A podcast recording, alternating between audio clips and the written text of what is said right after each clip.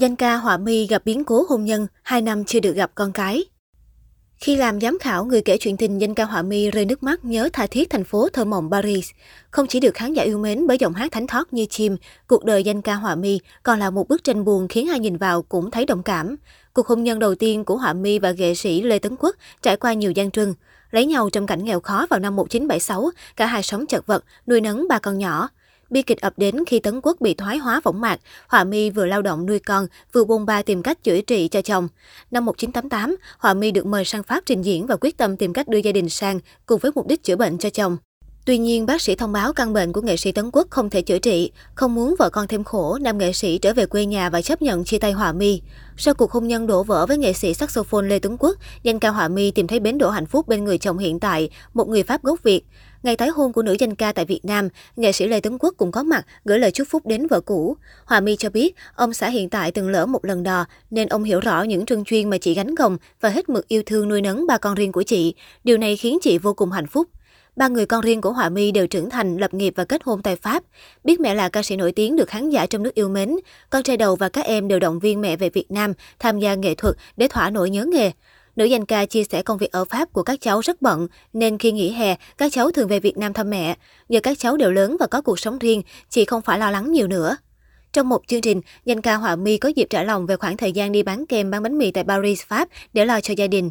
Thời điểm đó, chị làm công việc bán kem vào ban ngày khoảng 8 tiếng, còn buổi tối thì chăm lo cho các con. Thỉnh thoảng chị mới nhận lời mời đi hát hay thu âm. Sau khoảng 3 năm, Họa Mi có được số vốn nhỏ để mở cửa hàng bánh mì. Tất cả các công đoạn để làm ra chiếc bánh đều được chị tự tay thực hiện. Và câu chuyện từ bỏ ánh hào quang tại Việt Nam để sang Pháp chăm lo cho gia đình của Họa Mi cũng được nhiều khán giả đồng cảm và ngưỡng mộ. Xuất hiện làm giám khảo người kể chuyện tình khi lắng nghe tiết mục Chờ Đông do Đông Hải thể hiện, với khung cảnh Paris hoa lệ tràn ngập sự lãng mạn nguy nga và sang trọng, cùng một câu chuyện tình lãng mạn, Hòa My không giấu được sự xúc động khi nhìn lại vẻ đẹp của nơi đây. Trong hậu trường chị tâm sự, cuối năm 2019 đến nay, từ khi bắt đầu dịch Covid-19, tôi chưa được về Pháp.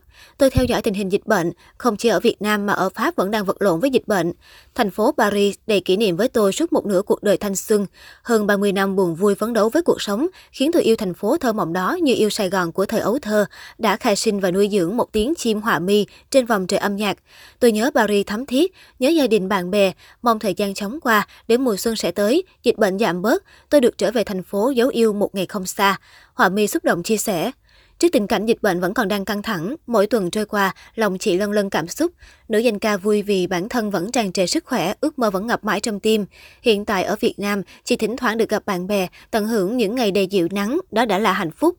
Nói về vai trò giám khảo trong người kể chuyện tình mùa năm, danh ca Họa Mi cho biết, tôi vui vì được mời làm giám khảo từ mùa đầu tiên cho đến lần này là mùa năm. Đó là sự ưu ái, tín nhiệm của chương trình và khán giả. Tôi yêu thích người kể chuyện tình bởi chương trình giới thiệu hoàn cảnh ra đời ca khúc, phần dàn dựng luôn làm cho bài hát sống động, giúp khán giả có thể hiểu thêm về nội dung, tình cảm tác giả gửi gắm. Chị cho rằng đây là sân chơi để các bạn phát triển tài năng, giọng hát và đến gần hơn với công chúng truyền hình.